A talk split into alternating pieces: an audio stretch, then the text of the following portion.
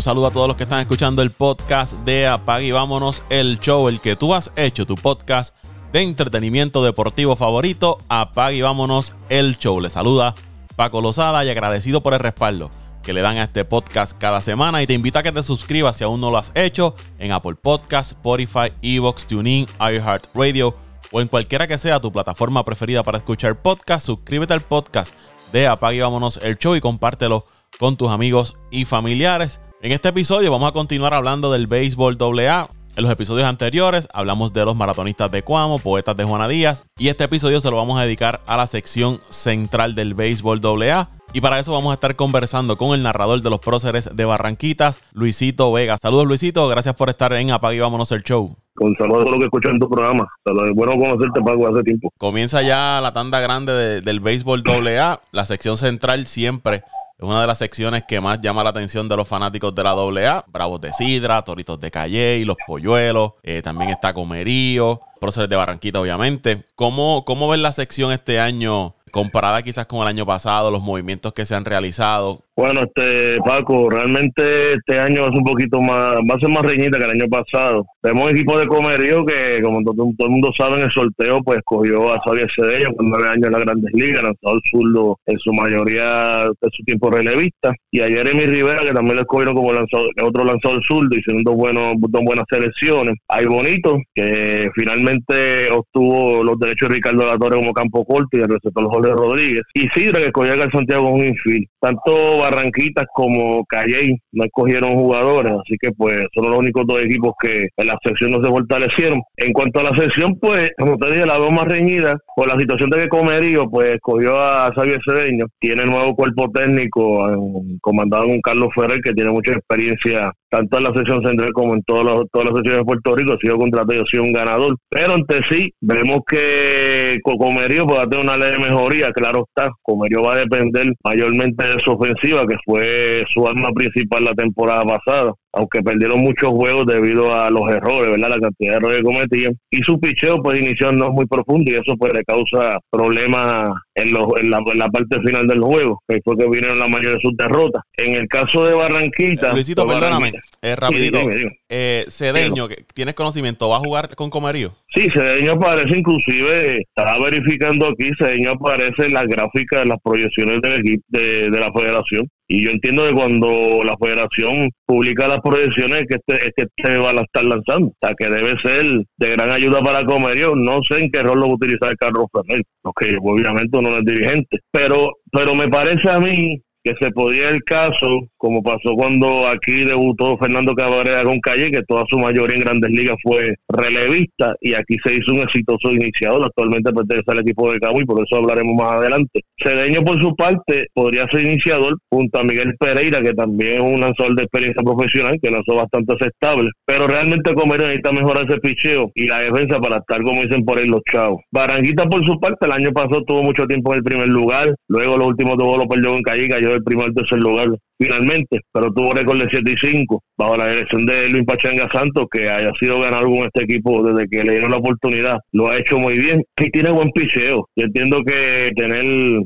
agregaron a Osvaldo Suárez, aunque no tiene mucho nombre. Es un inicial de la, de, la, la división Metro, donde lanzaba con el equipo de Cataño. Tiene José León Ortega, eso es el lanzador. Eh, bueno, y tiene otros lanzadores jóvenes, como el caso de Adrián Rivera, que darle mucho ojo a este muchacho, Manuel Coto. Rafael Rodríguez, que vino en cambio de Sira, no lanzó el año pasado, que estaba lesionado, pero un brazo fuerte y me los reportes que tengo es que está recuperado completamente su brazo, tiene buena velocidad. Y realmente, pues, Cristian Ortiz, su close, hacen de de Barranquita en, su picheo, uno de los mejores, su defensa muy buena. La cuestión de Barranquita viene siendo eso, su, su ofensiva. Si Barranquita puede promediar de 4 o 5 carreras por juego, pues Barranquita tiene mucha chance de obtener victorias. Y obviamente Barranquita que está buscando la clasificación porque entonces, cuando se integren los colegiales, que fueron los que cargaron el equipo el año pasado, que fue el caso de Kevin Bermúdez y Yadier Rivera, el guardaboque central, pues realmente pues este equipo va a presentar un primer y segundo bate de excelencia, junto a los ya probados Brian Rey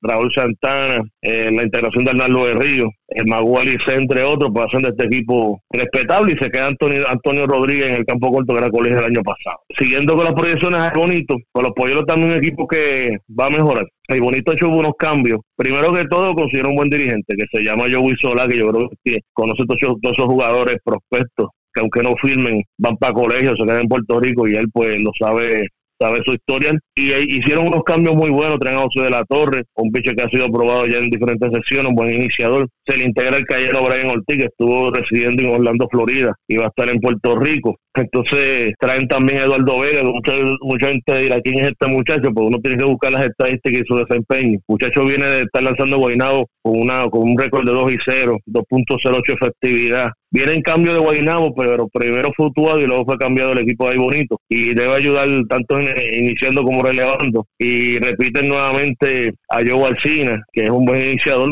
de, que es natural de calle. Carlos López, que se quedó este año, que es tremendo lanzador derecho. Tienen también a Luis Rivera y Luis Castro que si viene en buenas condiciones, este muchacho lanzaba con Cira, era, era picho y igualdad bosque, también te puede bater, puede hacer el picho ahí bonito, respetable, pero tiene que demostrarlo. En cuanto a los otros cambios caso de pues, Tomás, ¿sabes algo de Tomás no, Santiago? no, Tomás Santiago se retiró, ya no está lanzando hace tiempo, ya le está retirado completamente la doble Él reside de paso en Florida, pero él no va a lanzar más, ya no va a lanzar más pelota doble Y si lo vuelve a hacer, y si lo vuelve a hacer, pues va, tiene que ser con ahí bonito. En cuanto a los demás jugadores, yo traen a Elvis Filiberti de la sección norte, un buen infield, va a jugar segunda base con, Wilfredo Rosario. Y Jerry González estaría pasando a la tercera base, que también es un buen bateador. Oye, ese, movimiento, eh, que él estaba en campo corto y ahora lo mueven a, tercera base, ¿se debe a la llegada de Ricardo de la Torre? Sí, correcto, este, correcto, Paco. Eh, porque lo que sucede es que Jerry realmente es más un tercera base. Jerry está usando en campo corto porque hacía falta alguien una necesidad de cubrir esa posición, pero Ricardo de la Torre es un campo corto natural. Vamos a ver si Ricardo de la Torre participa, porque eso no me han dado reportes de que haya practicado, y eso pues también es una incógnita. Y entonces pues el equipo de Bonito se ve bastante muy bien, debe mejorar, debe mejorar y debe estar en la clasificación. Por su parte Sidra. tienen a, eh, Reynoso, ¿verdad? Que lo añadieron también. Sí, sí, Jonathan Reynoso le da ofensiva, viene de Salinas un cambio, yo creo que puede ser el guardado que izquierdo, batear designado. Y ellos tienen buenos ofiles, Aldo Méndez, Brian Jaffe en el centrofil, había Ponte en el que siempre ha sido productivo el boniteño, o sea que, y Kevin Miller, su capitán primera base, que está aprobado esta sección luego estar primeramente con Dorado en la Metro, para hacer de este equipo ofensivamente muy bueno y en su parque es difícil de derrotar. El caso de Calle, pues Calle el año pasado fue líder de la sección, pero entonces luego pierde la final con el equipo de Sidra. Y Calle, pues lo que todo el mundo habla, el cambio que hicieron con Camuy, donde se den al de Fernando Cabrera junto a su sobrino Jonathan Pacheco Cabrera, traen a Freddy Cabrera de Camuy y a Juan Carlos Bulgo. Los hermanos, pues, obviamente, los hermanos van a estar correctos. José Carlos y Juan Carlos se unen nuevamente,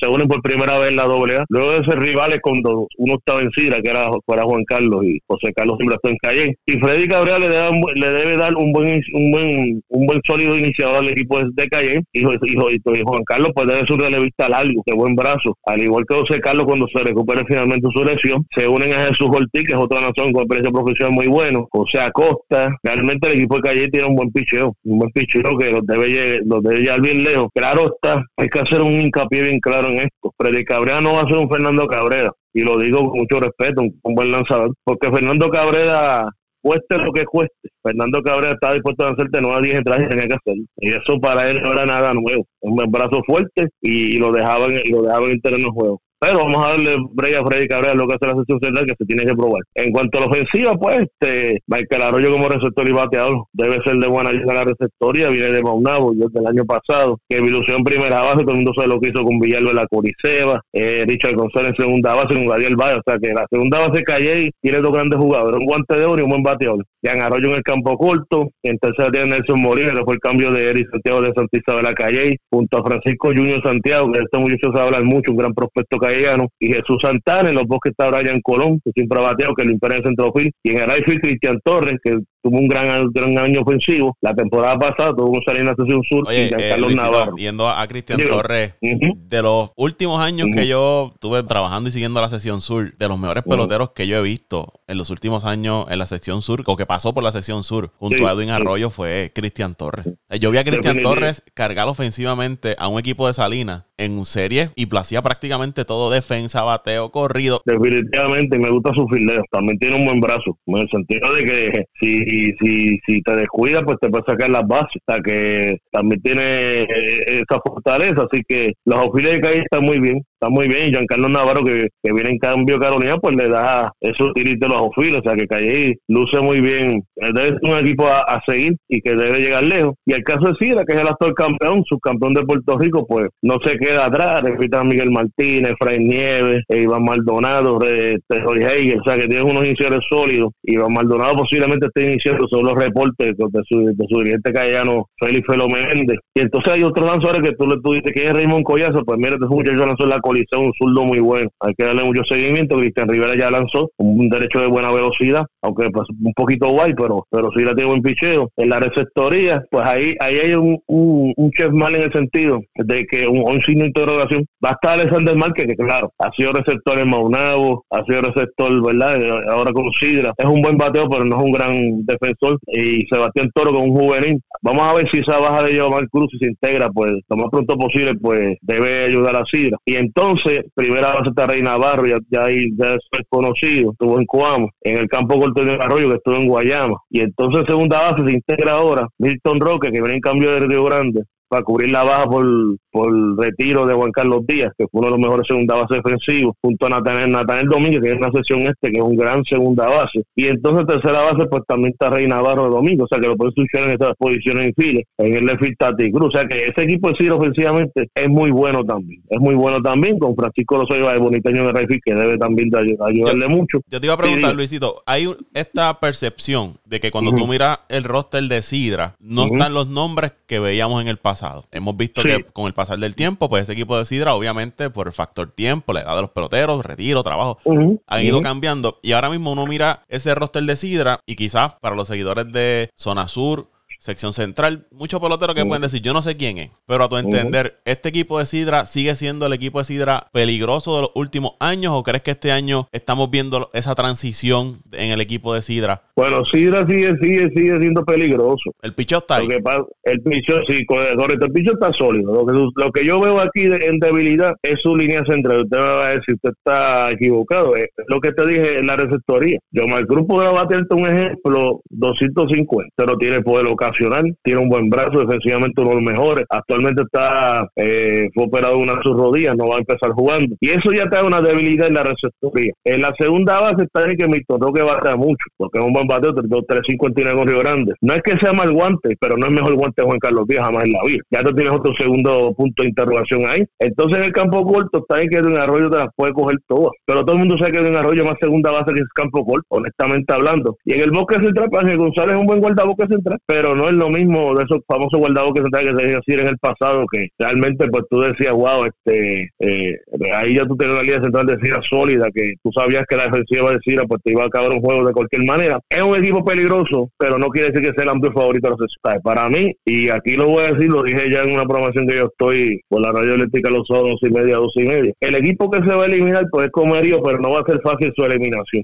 por lo que te dije de Xavier Cedeño, la integración de Carlos Pérez en la dirección y obviamente que es un equipo que si mejora su defensiva pues hay que contar con ellos. Y entonces, aquí es que va la pregunta y bonito puede estar con Baranguita luchando en tercer y cuarto lugar. Aquí está, ahí se podría dar esa, esa situación, no llega tercero, no llega cuarto. Y los primeros dos estarían, me parece, me parece que como, como veo acá allí debe estar primero. Claro, Vuelvo y repito, todo depende de Freddy Cabrera. Como no hace Freddy, las aspiraciones de calle, porque Freddy Cabrera tiene que reemplazar los zapatos de Fernando Cabrera, que no es nada fácil. Y Sidra, pues, ese punto que te dije, la alianza entre, si el segunda base y el receptor que vayan a jugar regular, le hacen el trabajo por lo menos cogiendo la, la bola, el equipo de va a estar ahí. Si hay problemas defensivos, Sidra va a tener mucho inconveniente porque bate mucho. Y ahí bonito, pues tiene buen, buen, buen, buen bateo, su es promedio, pero es cuestión de que su picheo haga su trabajo, de que esos piches que se integran un juvenil en los cambios puedan venir a hacer trabajo y, los realistas pues su stopper pues vaya efectivo en la parte final. Y Barranquita como te dije cuestión de mejorar la ofensiva especialmente con gente más. Así que yo lo veo de esa manera Calle y Sidra Barranquita y hay bonito o Calle y Sidra hay bonito y Barranquita en ese orden son los que clasifican y Comerío se elimina, pero va a ser un equipo que va a hacer mucho daño, porque si tú me dices a mí estuviera Luis Leroy Cruz en Comerío, yo tengo que clasificar pero como no está Leroy Cruz, ¿Cuál, tiene un contrato en México. Ah, está en México. Él, actual, él, está, él está actualmente en México, su contrato es muy bueno y es difícil que se integre, claro está. posiblemente tú no puedes descartar que la Rey Cruz pueda volver a Puerto Rico en dos años, porque no van a estar eternos en México, pero por el momento un muchacho joven, de buen brazo, buena velocidad, no creo que retorne a Puerto Rico lo más pronto posible. Sé que Comerío hizo las gestiones con su, su pasado apoderado René Rivera, pero pues, lamentablemente esta agencia trató de hacer lo mismo y él le indicó que no iba a lanzar y pues se queda en México. Si Leroy estuviera, vuelvo y te repito, pues yo, yo te diría que pues, como yo tenía que estar la clasificación. Y entonces estaría entre Bonito y Barranquita la, la, el cuarto lugar. Al no darse esa ecuación, pues entonces tenía que dar a Comerio siempre y cuando, vuelvo y repito. Si es que Javier Sabeseño dice, mira, dame la bola, yo voy a lanzar, yo no que vaya a lanzar nueve, pero yo quiero lanzar, lanzarte cinco o seis entradas por weekend. Ya la cosa cambia. Ya la cosa cambia porque entonces Pereira, Miguel Pereira pasaría, pasaría a segundo inicial, yo mal vuelta a tercero, entonces ahí podría mejorar la cosa. Y obviamente que es efectivo, porque no es cuestión de tirar cuatro o cinco entradas, es cuestión de tirarla lo más, lo más efectivo posible. Así que la sesión va a estar muy buena y aprovechando la oportunidad, Paco, no solamente la central, yo estoy observando diferentes sesiones, igualmente la azul, a pesar de que mucha gente pone a Guayama a eliminarse un equipo, un equipo peligroso también, la misma pareja. La sureste, a pesar de que Humacao ganó muy bien su inauguración con San Lorenzo, después el equipo de San Lorenzo tuvo una buena reacción al final y, por poco Humacao tiene problemas en la novena entrada, los que vieron el juego saben lo que estoy hablando.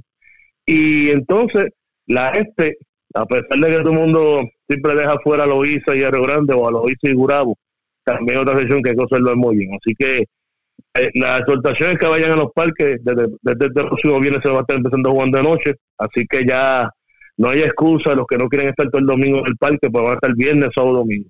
O 10 semanas si no, si no suspenden juegos por lluvia o por lo que sea, pues hay pelota doble A por, por, buen, por buen tipo. ¿Cómo, que, ¿cómo están los, los, parques allá en la, en la sesión central? Sabemos en, en el sur hay un equipo que tienen problemas con los parques, van a estar jugando en Villalba, en la central, los estadios están listos. ¿Todos los equipos van a jugar en sus estadios o hay uno que se va a tener que mover? No, en el caso de la central, la única franquicia que lamentablemente no tiene parque son los profesores de Barranquita y no es de ahora, hace muchos muchos años. Eh, Barranquita va a estar jugando nuevamente en el Bonito como equipo local y es el único equipo porque el Bonito pues tiene su estadio, calle está en buenas condiciones, Sidra y como ellos recientemente ya le instalaron las luces y el parque está en buenas condiciones.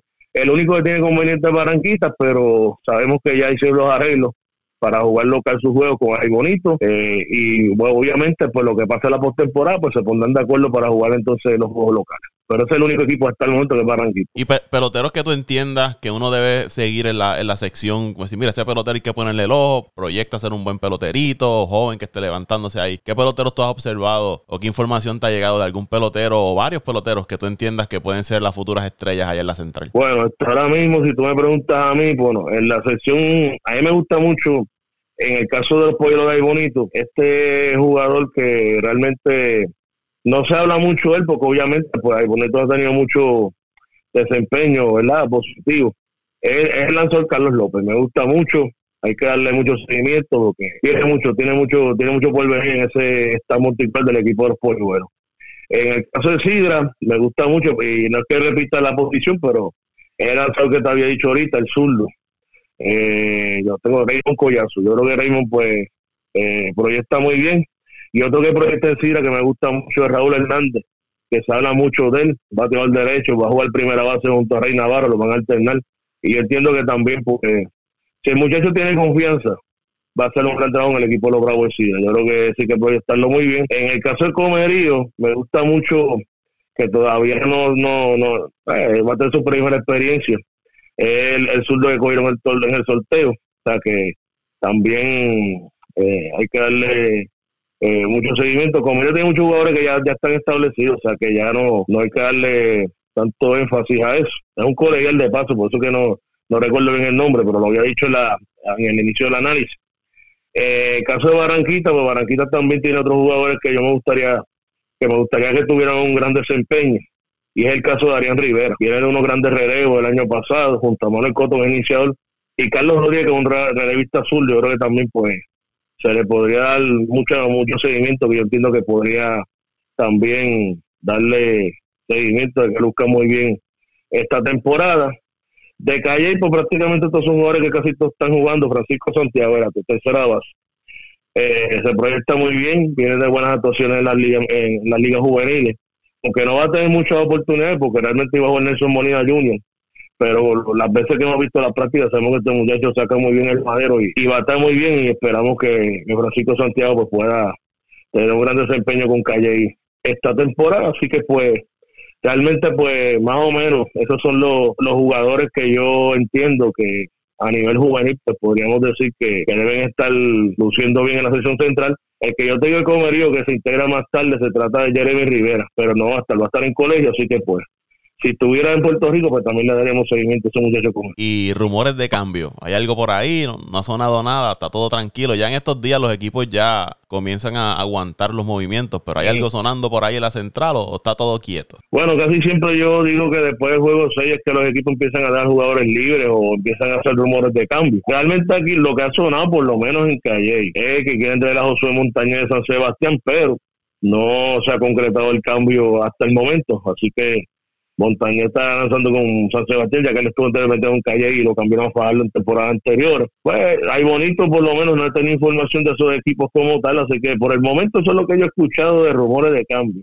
Pero siempre están abiertos los equipos a cambio, o sea que eso no es descartable, como te indiqué, después del juego 6, pues se sabe quiénes son los equipos que van a estar buscando, claro, jugadores que puedan fortalecer su, su, su elenco, pero hasta el momento, pues lo que vemos ahí, lo que vemos ahí es lo que va hasta el momento de la inauguración del próximo viernes en adelante. Luisito, sabemos que tienes tu programación también allá en Radio Eléctrica con junto a Lester los, los sábados.